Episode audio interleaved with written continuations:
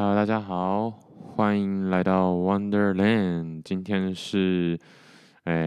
好，我现在什么都还没准备，就直接开始了哈，但没关系。今天是11月28号12:50。那今天其实还是有点小拖啦，因为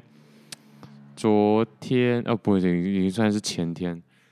天晚上差不多录完之后，原本想说到昨天的半夜，就是现在的24小时之前，差不多就是刚27号的半夜来录一集这样子。但结果就是有朋友想说要一起出去走走，那我就想说好啊也可以，所以就变成想说延后一点点，应该是昨天早上的时候要录。但是又觉得没有那个 feel， 但我觉得好，反正就是录音啊，或者是准备这些东西，虽然有打一些草稿，虽然有就是一点点啦，不能说是草稿，我觉得应该比较算是就是一些提醒的记忆点的东西，但是呢，还是说，就是感觉还是要有一个情绪在，然后才可以好好的录音。然后我现在再找一下，大家再等我一下，就是我要拿个书。好，对不起，真的有点断断续续的。今天还是在台北，然后现在外面的天气是还不错，没有下雨。但其实昨天一整天几乎都在下雨，所以我等于说还是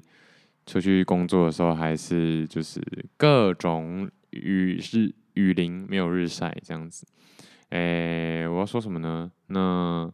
主要是昨天是下午3点左右开始工作，然后一直到晚上11点，然后晚上11点结束之后就是。想说还是吃个东西好了，吃完就12点左右了嘛，然后再回来耍废一下，就到现在12:50，所以我等于说就是一工作完，然后稍微休息一下之后就开始录音。那些今天早上7点我要出门，然后又是一路到晚上10点，中间有休息啦，但就是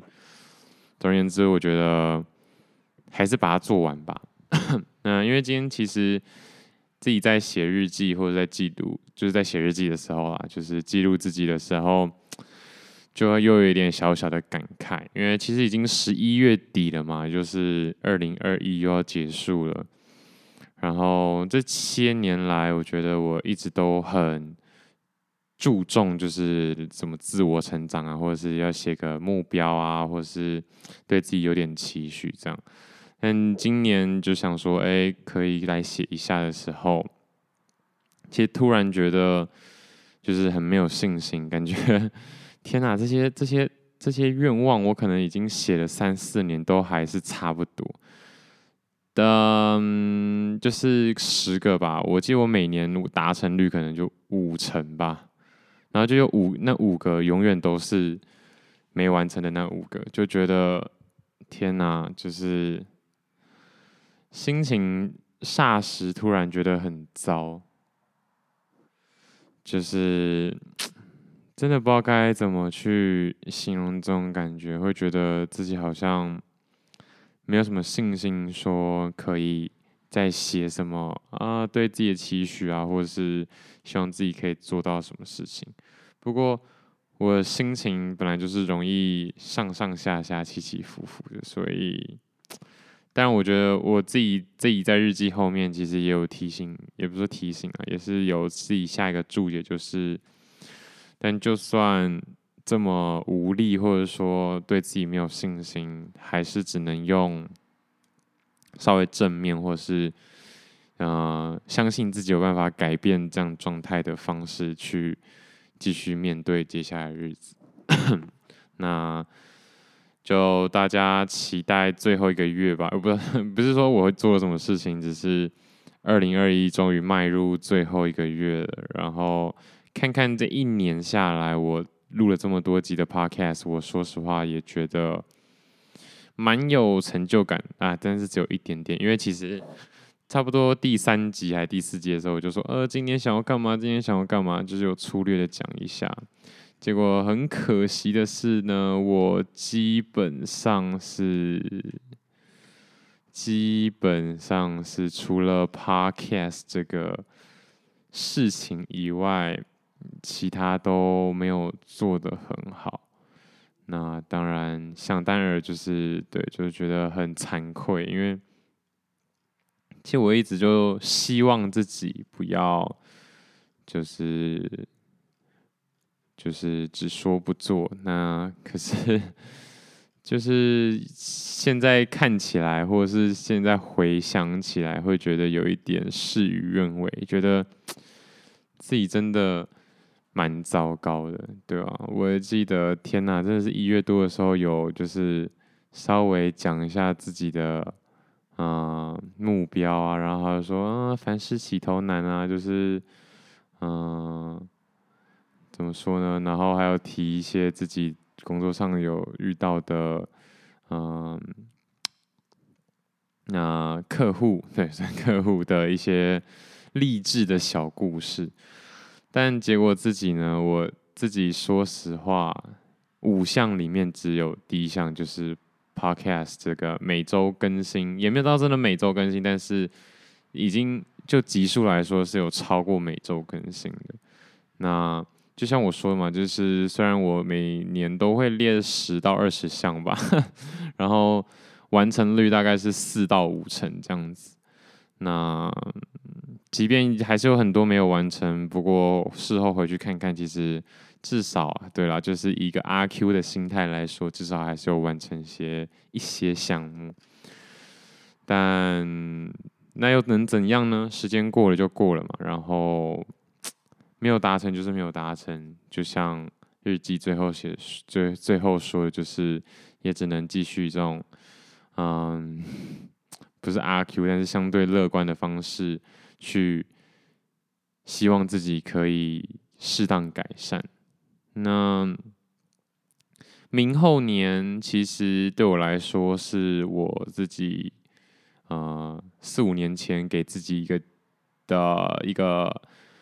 人生规划的一个中继点，就是一个逗号，甚至是一个句号的概念。所以，其实我这一次这个阶段的，整体的规划，就是我之前有说过嘛，就是有一个方法是把自己的人生切成好几个人生，然后去过。那可能有些人是5年，有些人是7年，有些人是10年这样子。也不一定。那我自己其实知道这件事情之后，我给自己设定的是7年，但是实际上只能过5年。就是我20岁的时候才知道这个事情，然后觉得好像可以试看看。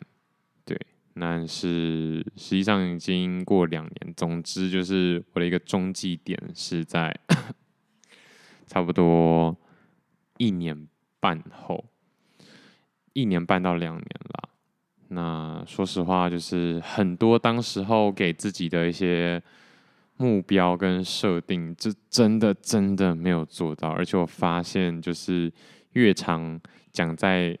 嘴边的，越没做到。还是有啦。就像我说，越常讲在嘴边的，可是我有写20个嘛，那越常讲在嘴边，可能就前5个。以这样举例来说好了，那我通常做到就是前2个跟，就是如果以那个重要顺序或是我自己想要的顺序排1到20的话，我会做到可能就是第1名跟第2名，然后跟从20往回数的，就是5到6名这样子。就是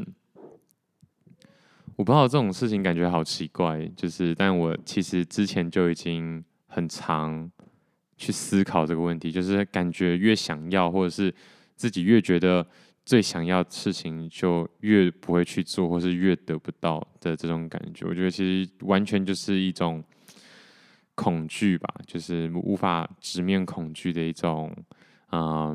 保护意识，这样就是我没有真的很认真去要求，所以去追求，所以没有也是正常的，因为我没有那么认真的那种感觉。那其实我就是一直以来都希望自己可以跟这样的心态去做抵抗。多多少少啦，我觉得其实不是完全没有进步，但是还不到我觉得真的可以很自豪的说我打破了的这一种曾经打破，就算是曾经可能也都没有，就是曾经打破了这个障碍。那每一天其实就都是一个新的实验嘛，所以每一天都是重新的挑战，所以每一天都有一个最好的机会，所以没错，就是还有机会，还可以继续再试看看，然后找到一个我觉得最有效率，然后也可以最接近随时随地、无时无刻都在自我实现的一种状态。OK， 那今天就讲没有啦，不是讲这边，今天就要准备开始了。那其实今天要说的这件事情呢，其实也是因为我最近看了一本书，叫做《东京我的画画之路》。那这是在讲一个台湾人去日本追梦吗？不能完全说是追梦啦，但是他对自己出发前的一段话是，是出发前吗？对，出发前的一段话。但是这次就是他在日本待了5年之后，回想5年前的自己，他说：5年前的我，彷徨又空虚的工作者，生活日复一日。这时心里有个声音，要我去跨越一道彩虹，去画画，去东京这个陌生的地方。当然，其实这种书就是在提醒大家一次，我也很诚实的可以说，就是这种书就是一种，有些人讲的难听一点是贩卖焦虑，但是我觉得就是贩卖一些正能量跟一些梦想啊、自我实现的话，我觉得没差，反正这就是如果这就是我需要，这是我想要得到的东西，我看这样的书，他有这样的意图，我觉得其实也完全没有问题。但有时候其实人家也不是真的就是我用以梦想之名实，可能单纯的盈利之实。但无论如何啦，就是你需要蛋白质，你就去吃肉嘛，不要嫌说肉就是因为为了还不是为了什么目的，然后才引诱人去吃。其实我觉得完全没有必要，所以也不需要太去反对正能量或者什么东西的啦，因为其实摄不摄取完全是你自己的选择，没有必要去嫌弃别人。而且就是每一个物品、每一个产品、每本书、每一个人、每一个角色都有它相对应的供需，对，反正大家的角色都不一样，就取决于你怎么去看待。那他的艺名吗？叫蔡美宝。我现在要说一下他的简介，因为现在书在我手上。其实我之后就希望可以这样，因为我最近这几个礼拜，甚至说这1-2个月，看太多剧跟动漫还有书了。像这2周我就看了4本书，4本半。我觉得，对嘛，就是前几集也有说，就是我觉得这是一种在逃避我需要去做一些实作，类似我的买卖啊、我的商人的那个 startup 的系列啊，或者是说出去玩。其实，对，其实就是有一点在逃避，就是我没有去做那些，但至少我有做这些的那种感觉。但是我既然已经规划就是7条路要同时走了，我觉得就再坚持一下下。其实今天的我自己也写的日记也有提到，就是我常常觉得自己设了很多目标，然后都没有完成，觉得自己就是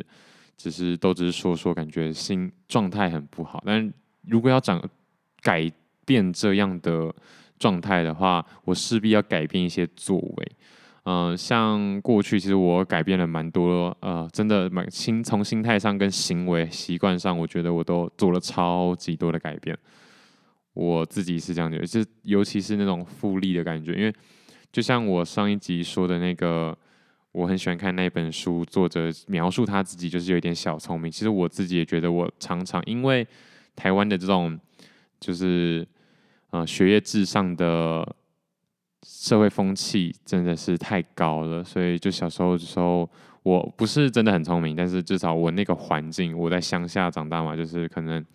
也没有什么真的很厉害的人，所以很多时候就是觉得不需要这么认真，不需要天天耕耘，不需要天天努力，然后只要稍微抱一下佛脚，我就可以达到我想要的程度，或者是想要的成果这样子。那一直延续，我真的觉得一直延续到20几岁，我都有点逃不出这个，你知道，就是想要靠小聪明或者是想要偷懒的心态去过生活，是真的一直到去年前年才就是复利效应嘛，这等等的这些书可以练习。其实掉书袋是的意思不是说，我看了很多书，而是如果你真的想了解的话，你可以自己去再找出来，好好的看一下。因为毕竟我说的绝对不会没有，绝对没有办法非常的有系统跟完整。所以也想看的话，就可以再去听听，去看看我那些刚刚说的书。对，那复利效应这个概念真的很好，就是它不断的提醒我，就是需要每天耕耘，然后我也从就是一直很想做某些事情却一直做不到的这个挫折或是失败中学习到，就是你很想做一件事情，或是你愿意去做一件事情，其实也是天分的一种，不是一定是我做一件事情只要做别人1/2的时间就有别人3倍的效果，这才叫做天分，不是单纯。你愿意去做或不愿意去做，这样就可以界定，就是你是不是真的对这件事情有天分。但是天分与否也没差，只是这曾经是我觉得对于一个人的一个界定，会觉得就是做事情就靠天分，没天分就不要做这种感觉。对，那我为了替自己解脱这样的圈套的其中一个方法，就是我刚刚说的，就是其实不是效果或是成果来决定天分与否，而是单纯你愿不愿意去做，就已经算在归类的天分之内了。所以让我知道，对我来说，我就是比较会愿意去做一些我不擅长，但我真的还蛮想试看看的事情。对，那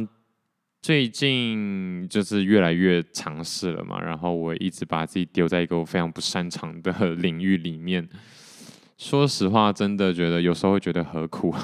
但是又觉得，可是我想试看看，然后就 why not 嘛，就是可能真的会白忙好几场，然后用结果论来说，会虚度好几年的光阴。但是我想做，我想试试看，那就尝试看看吧。所以其实最近都很常去做那些，跟年轻一点，小时候的我，学生时期的我的认知的擅长的能力有所抵触的东西。但不管怎样，就去试看看。那说到天分，刚刚那件事啊，最近推荐大家一个动漫，又是动漫。其实这部动漫我本来就很想看了，只是它最近才在 Netflix 上映，台湾的 Netflix Netflix 啊，反正就是叫做《蓝色时期》。那它其实在讲一个美术生的一个故事，就是一个。就是学生故事，但是它是就是纯画画、纯美术那一种，然后再讲一些可能艺术家或者是想走艺术家这条路的一些艰辛啊，或者是心态的转变。对，那其实本来就蛮有兴趣的，但一直没有机会看。那最近 Netflix 上映了，我就今天看了第一集，但我之后绝对不会又一下就把它看完，因为我接下来的日子想要很严格控管自己，沉浸在文字、书籍、杂志或者是影视里面。那我现在已经几乎完全从社交媒体、社群媒体，就是这些地方给逃出来了。就是放在那边，我也不会想要特别去看。然后，但是我发现我就是转而去看更多的书，或者是影集这样子，没有那么不好啦。可是你知道，就是要可控嘛。就是当我真的决定，哎，我这一辈子可能就是要靠看书或说书或看这些剧变成影评人的时候，我再让自己完全沉浸在这样的环境里才对，而不是哎，我只是试看看就不小心就整个掉进去了。然后这个掉进去不是说我真的会看到，对啊，其实真的看到废寝忘食，但是就不是说真的很有目的性，然后很知道自己在干嘛的在看，而是我觉得最近有一点发觉自己可能是在逃避一些事情，所以 anyway 这是一个尝试，然后就 try 看看，我不知道之后会不会又调整回来，但就是先这样尝试看看。好，再回来说《蓝色时期》这一部动漫。其实我只要提到他一句话，就是他看到他学姐的作画，然后说：“哇，学姐你很会画画，就是感觉你天分很好，或者怎么样。”才能这个词在日文里面好像也蛮常听见的，而且很直观，就是几乎就是发才能两个字吧，反正我也不知道。那个学姐的反应，我觉得，哎，我还有时候还真的没想到，但又很实际的，其实常常发生在一些创作者身上。就是他说，其实他自己不喜欢被别人说成一个是非常有才华的人，或者是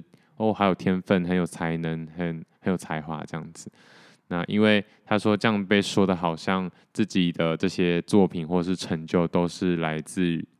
天生的，都是基因，好像自己都没有什么真正的努力一样。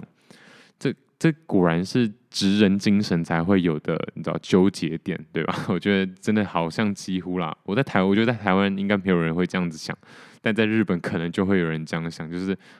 就是已经说你很有天分，就已经说你在这个领域好像很厉害了，为什么还会不爽？因为他不爽的是，他不希望自己本来就很厉害，他反而希望自己是真的一直练习，一直努力，一直被操了像条狗之后才变得厉害，这才是他觉得他想要成为的厉害。天哪，我这样去解读的时候都觉得头好痛为什么啊？就是，但是又能理解，但是又不太能理解那种感觉。我不知道大家能不能懂，就是如果你有办法一生下来，然后就长超帅，或是超会唱歌，或是就是英文。就是学语言就学得超好，或者数学就天才，然后这样还不满意，就是不是不满意啊，就是会觉得这样很糟糕，或是这不是他想要的人生，他想要是从一个智商20，然后一路靠努力，然后勤学变成智商180的人，他不想一生下来就是智商180啊！但我每次的举例都会有一点太激进，可是我觉得对我来说就是这种想法就是。如果你是姚明的话，会希望自己变回160，然后用160身高打进 NBA， 不要用220几公分的身高打进 NBA， 感觉很没意义。好啦，真的，其实有时候真的会有这种想法，对吧？就像对吧？现在很多可能官二代、星二代或富二代，可能都有类似的困扰。但是，总之，他其实没有讲的那么那个啦，但是。也让我好好想想，就是其实真的赞美别人很有天分，不一定是他想要的啊！天啊，这样真的好像每次说话都绑手绑脚的，可是也没有那么严重啊。我觉得你在沟通或是在跟这个人的相处上，可能大概会知道他真正在意的点是什么。那这边其实也只想要提醒大家，就是真的有些人的 problem， 有些人内心的 shit， 就是狗屎。有些人内心的 shit 是你没有办法想象的，对你来说可能，可能很瘦是很容易变胖是一个困扰，可是有些人的困扰竟然是太容易变瘦，总是觉得自己太瘦。对，就是真的是每个人都有自己人生上的难题这样子。那不只是难题是他在意每个人自己在意的难题，因为有些人不在意，那可能就没差。那再说回来，其实今天真的想要说的是这本书嘛，对。那这本书我觉得，还蛮直接的啦，就是这也是我喜欢的一种书的类型。其实它就是有点像是我在写日记那种感觉啊。当然，他写的一定比较好，因为毕竟出书都还是会经过就是编辑、总编辑这一块嘛，所以不可能写的太日常或者是太口语化。不过这种书啊，就是套路大概就是，我在原本的地方工作了很多年，然后觉得自己都没什么进步，想要就是一圆小时候的梦，或是内心一直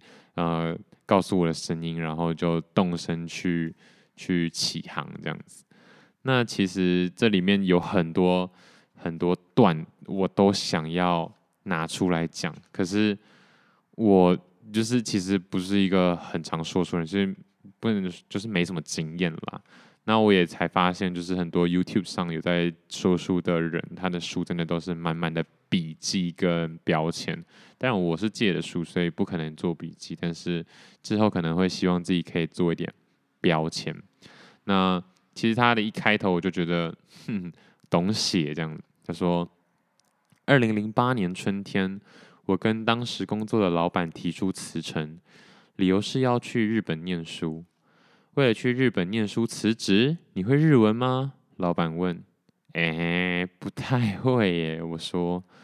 什么？你就这样去日本？我永远记得眼前的中年人下巴好像快掉下来的表情。确实啦，他2008年提出辞呈的时候是28岁。不要说他老板，我连就是我是读者，我都觉得28岁，然后把就是工作3-5年的薪水，然后全部 all in 去学画画。想要当画家，就是怎么想都觉得太硬了。但是我因为工作的关系，认识真的超多人。那我自己就是有点像业务，但也有一点不像业务。反正就是认识蛮多这种年龄层的人，可能不一定是20几啦，通常都是30到45之间吧，25到45之间。那其实我归纳出来是真的非常多人会在28岁或29岁的时候出来创业，或者是重新念书，或者是像我最近就有一个，最近就有一个客户。好，直接说学生好了，就是他就是要再出来重新念一次书，这样再念第2个硕士。好，那先撇除这些人，就是真的很多人在28岁、29岁的时候，开始走一个跟自己学业或者是跟自己先前的经历完全不同的一个行业或是一个道路。这就算了，反正就是那两岁，28、29岁，很容易让人做出就是非常大的转变。我不能说其他岁数就没有，可是我听到自己出来当老板的、自己开业的，基本上都是28岁、29岁。我不太懂那2年到底会发生什么事情。不过昨天跟朋友出去的时候，他们也突然说，就是自己对30岁会有一个坎。就是会觉得30岁好像真的应该要做了什么，然后我其实到现在还是觉得蛮问号的，就是为什么啊？你20岁的时候就不会这样想吗之类的？我自己是每一年都这样想，我每一年都觉得靠，就是天哪，怎么很多事情没做到啊？就是 Justin Bieber 12岁就已经红遍全球了，是12岁，反正靠他 Justin Bieber 现在才28岁耶，我天哪！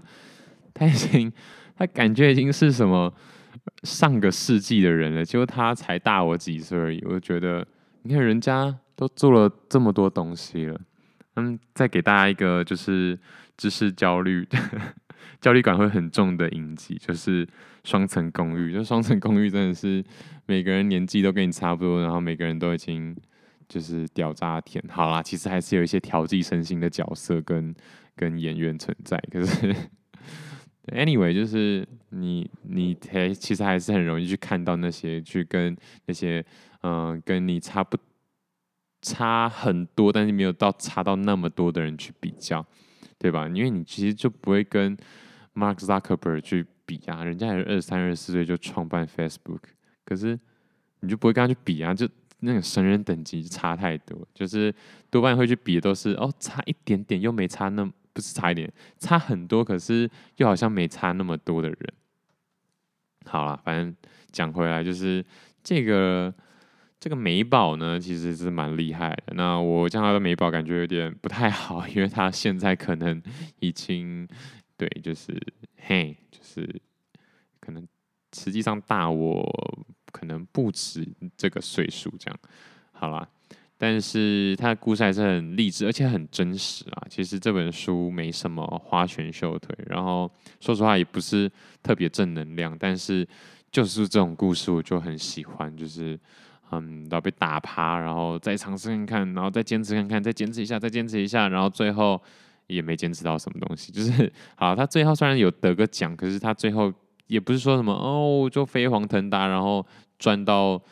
每天都吃得很撑这样子。其实也不是，就是后来发现哦，就是平淡，然后发现哦，至少有对得起自己这一段岁月，就结束了。其实。这就是我觉得会很不错的一个故事，但我希望我的人生最后的结局是 amazing 那种，就是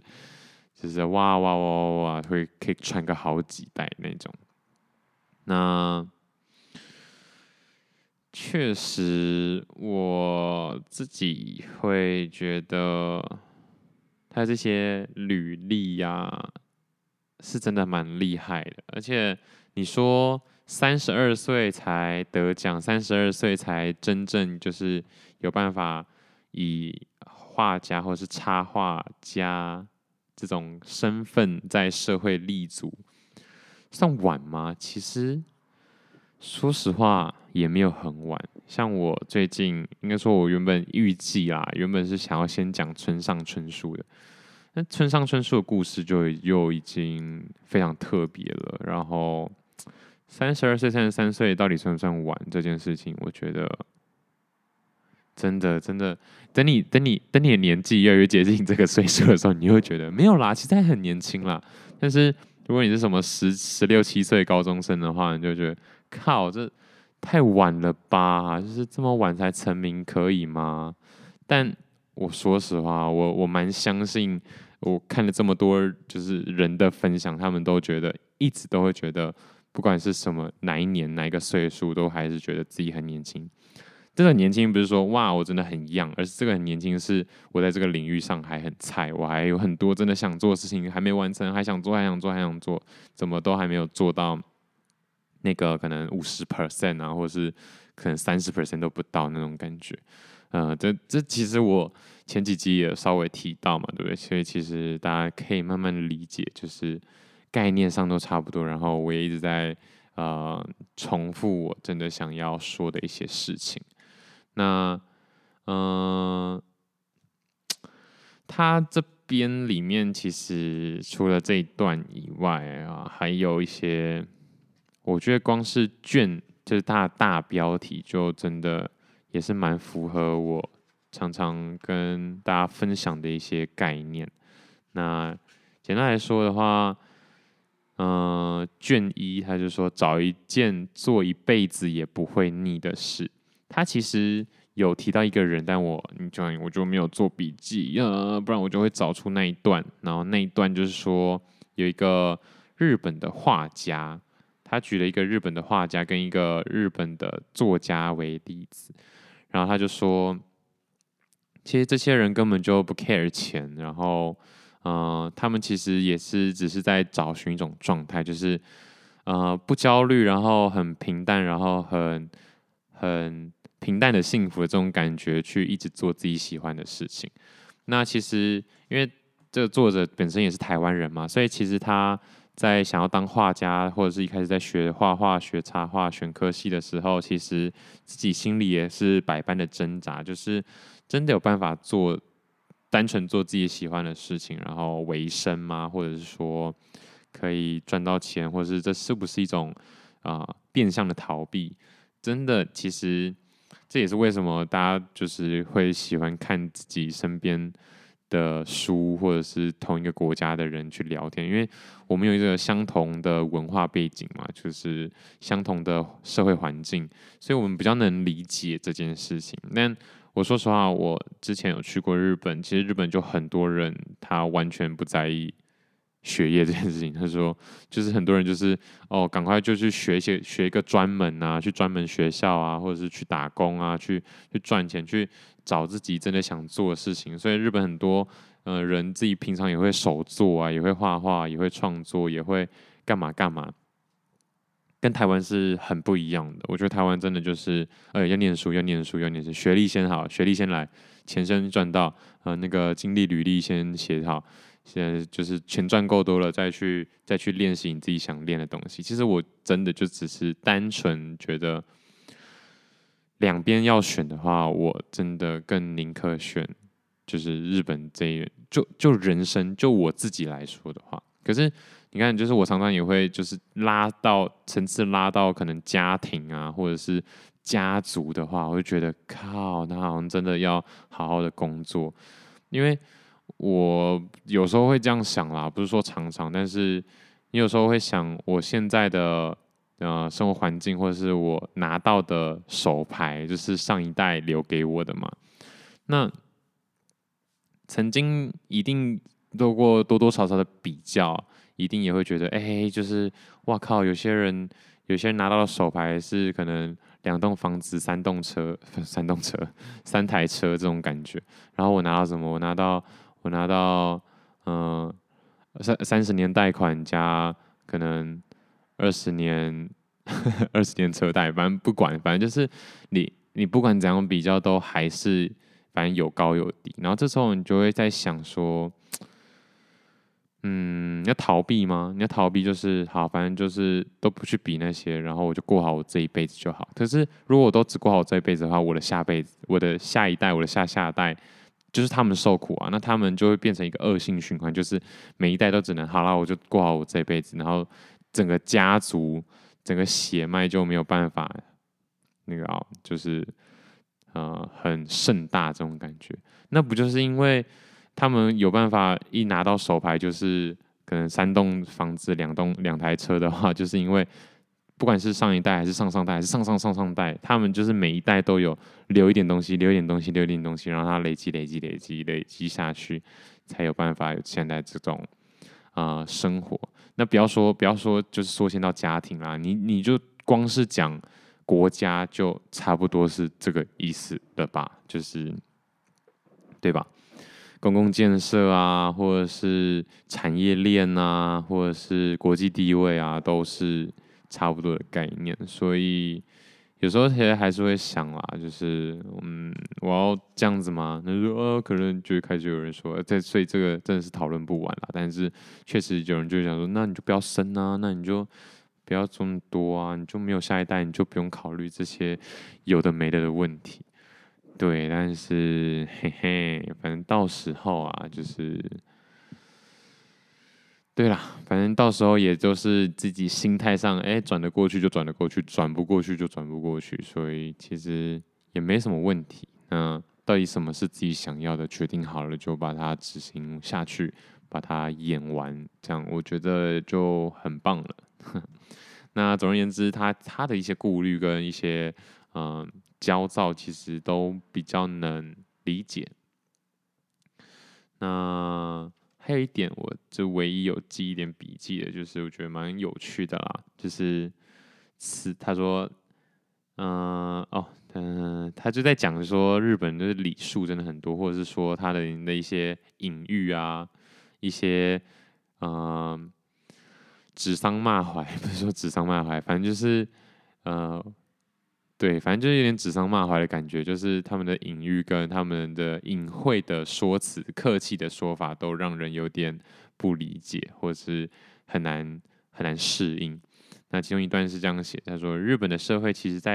早在100年前，大家私底下就偷偷定好一套完整的潜规则了。不是他们不直率、爱迂回，而是不照规则走的人，就是会被当成异类。”如果照着潜规则，会发现他们其实很有主见的。最浅显易懂的例子就是，如果你对日本人提出建议，或邀约，他们回答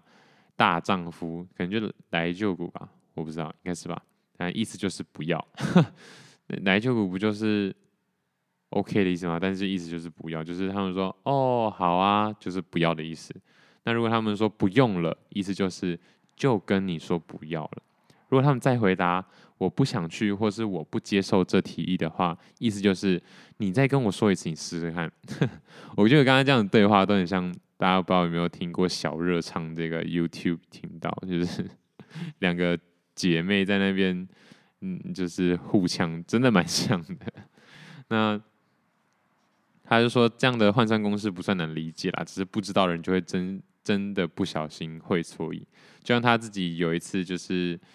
餐厅里某位主管顺口问他要不要参加年底的忘年会，因为他在餐厅打工。那他只不过是照实说了，就是啊那时候不在东京，可能没有办法。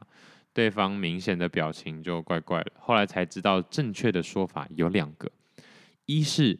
反正先答应，之后再跟身份比较没有那么高的日本同事找个借口表达不能到，然后还有歉意即可；二是总而言之，先不断的道歉，再解释个人的理由即可。通常方案一为上选，因为基本上对上面的人是不可以说不的。然后他就说，请大家评评理，这是不是很累人？就是，哇靠，还真的是没有办法想象，就是对长官这些是没有办法说不哦。就是你要嘛就一直道歉，一直道歉，不然就是。啊，反正先答应，然后之后再放鸟那种感觉。可是，对啊，我觉得在台湾来说，就是你不行就要先讲，不然的话，你就现在跟我说可以，然后之后又那边那个晃点我是怎样？是这样是感觉更不尊重。但是在日本可能就是不管怎样，就是在上司面前就是要先低声下气，都对，你说的都对，然后回去再跟。自己的同事说没有，他说的不对，这样超怪的，真的是蛮怪的。那对吧、啊？就是还蛮多蛮好笑的东西。那我记得他还有其中一个故事，但我现在懒得去翻开来看。那就是怎么说啊？有点像是台北人会会跟你说哦，下次约啊，下次一起吃饭、啊，下次怎么样？那这些其实都是客套话，就是。其实就是没有下次这样子，那很多南部人就会觉得，就认为这是比较没有人情味的表现，但其实这就是真的就是一种礼貌，有时候真的礼貌还是客套，还是只会说不会做，真的是很难理解，所以还是要多相处啦，多相处之后就比较能去揣摩对方的心境这样子。这本书最后啊，其实还是有说到，就是他在日本的艺术学校毕业之后，就是一直疯狂的投稿，疯狂的问东问西，然后疯狂的展览这样子。那其实都算蛮真实的啦，不过不得不承认，这也有可能是一种幸存者偏差，因为他后来就是有得奖，不过也才得了1个奖，所以其实。我相信整个过程看下来还是辛苦，因为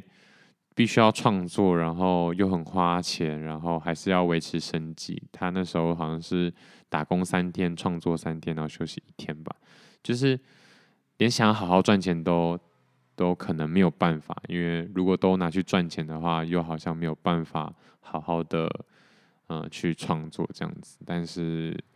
创作这件事情又很花钱。这也让我想到，就是昨天早上看的时候看 Roland 的秀，就是日本的那个第一牛郎的 YouTube 影片这样子。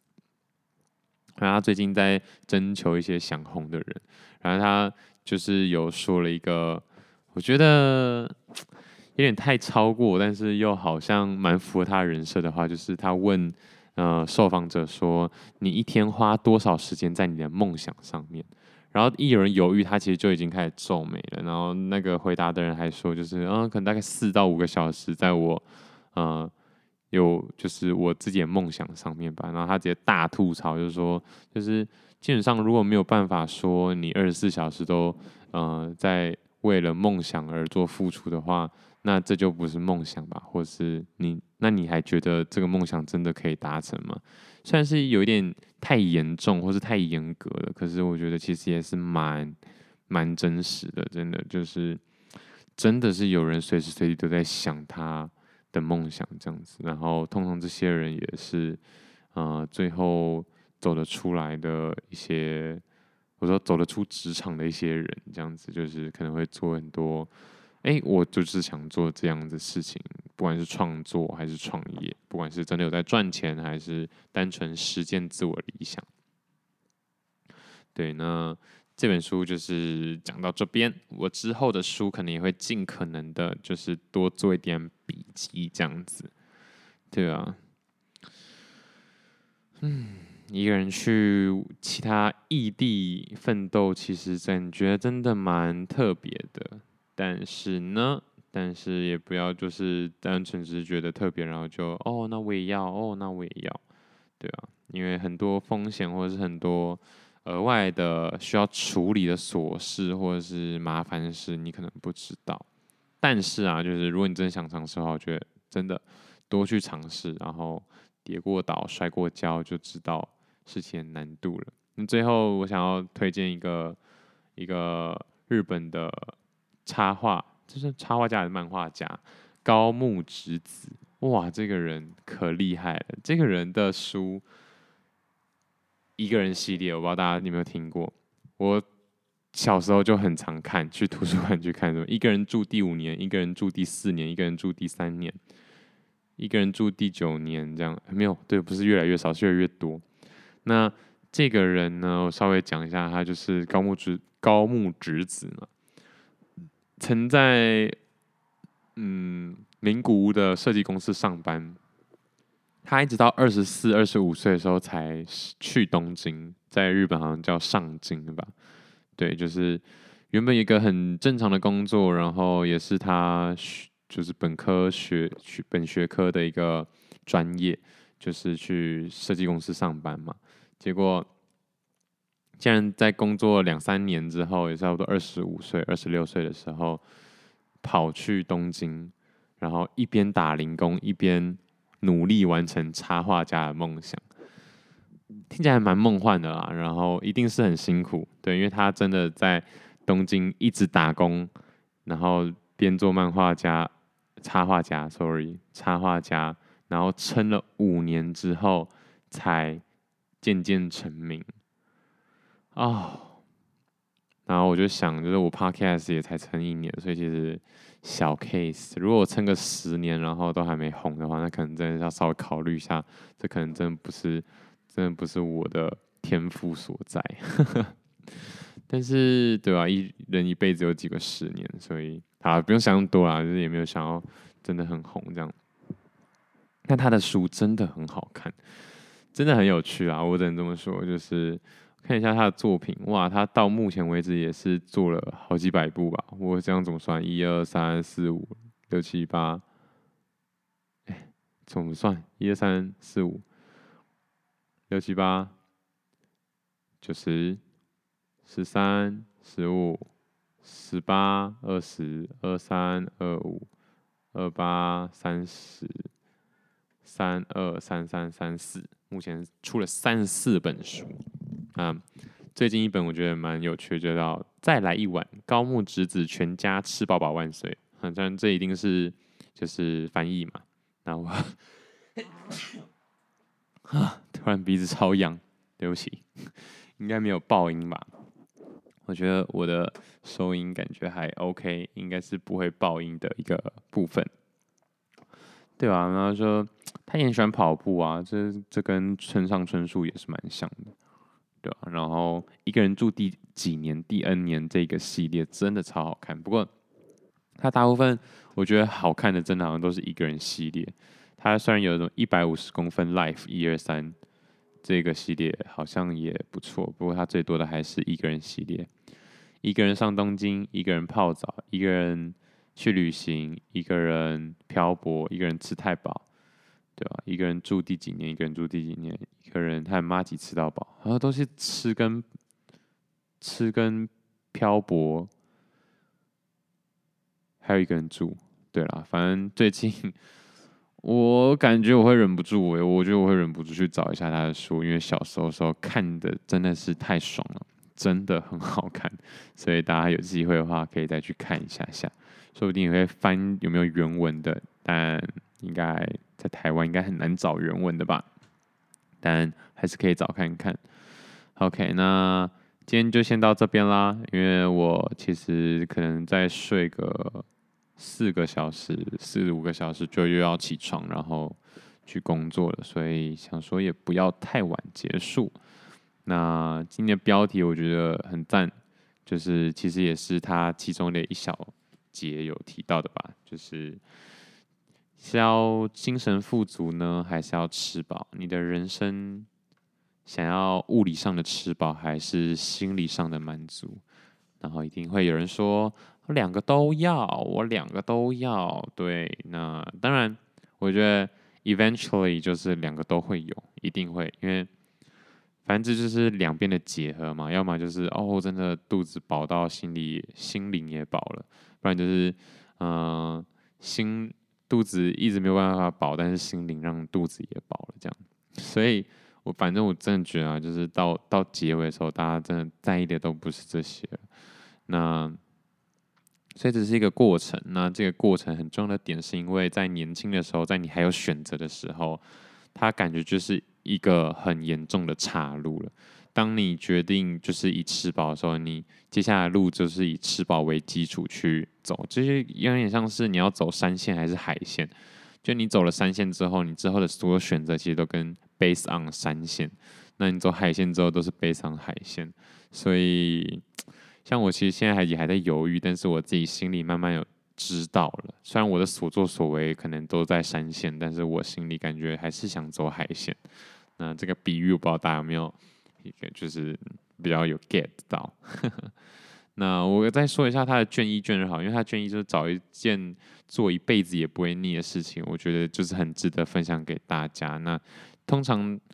就是在坊间上听到建议，其实就是找的一个兴趣嘛，找一个乐趣这样子。那至于到底为什么又要这么重要呢？我觉得就是一种它帮助你更能找到人生的意义吧，不然的话，你就是追求数字跟绩效的时候，很常你就会突然不知道自己到底为了什么而这么拼命这样子。那第二个是找自己的话，其实找自己的话就是找自己啦，找自己内心中想要成为的那个样子。然后他用画来比喻吧，就是那幅画是什么样子呢？然后第三个是在找寻的时候。在找的过程，然后第四个就是找自己的路。其实，对，其实就是找嘛。然后这就想到，就是柯文哲有个什么在生死之间，反正就是他有讲一些干话啦。但我觉得那些干话，一样就是给你一个思考的方向。那些思考方向，我觉得还蛮不错的。如果有机会的话。可以花点时间看看，对，不过不用看也没关系。总而言之，就是开放一点点。然后我觉得每个人都有他智慧的结晶，如果不需要的话也没差，如果需要的话捡起来就当做一点点的好的 advice 或者是小小的宝藏这样子。那今天要推荐的歌是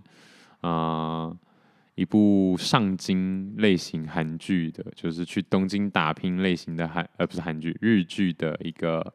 主题曲。那这首歌也真的还蛮好听的，大家如果有机会的话，就点一下连结，我都已经做成超连结了，就是直接点一下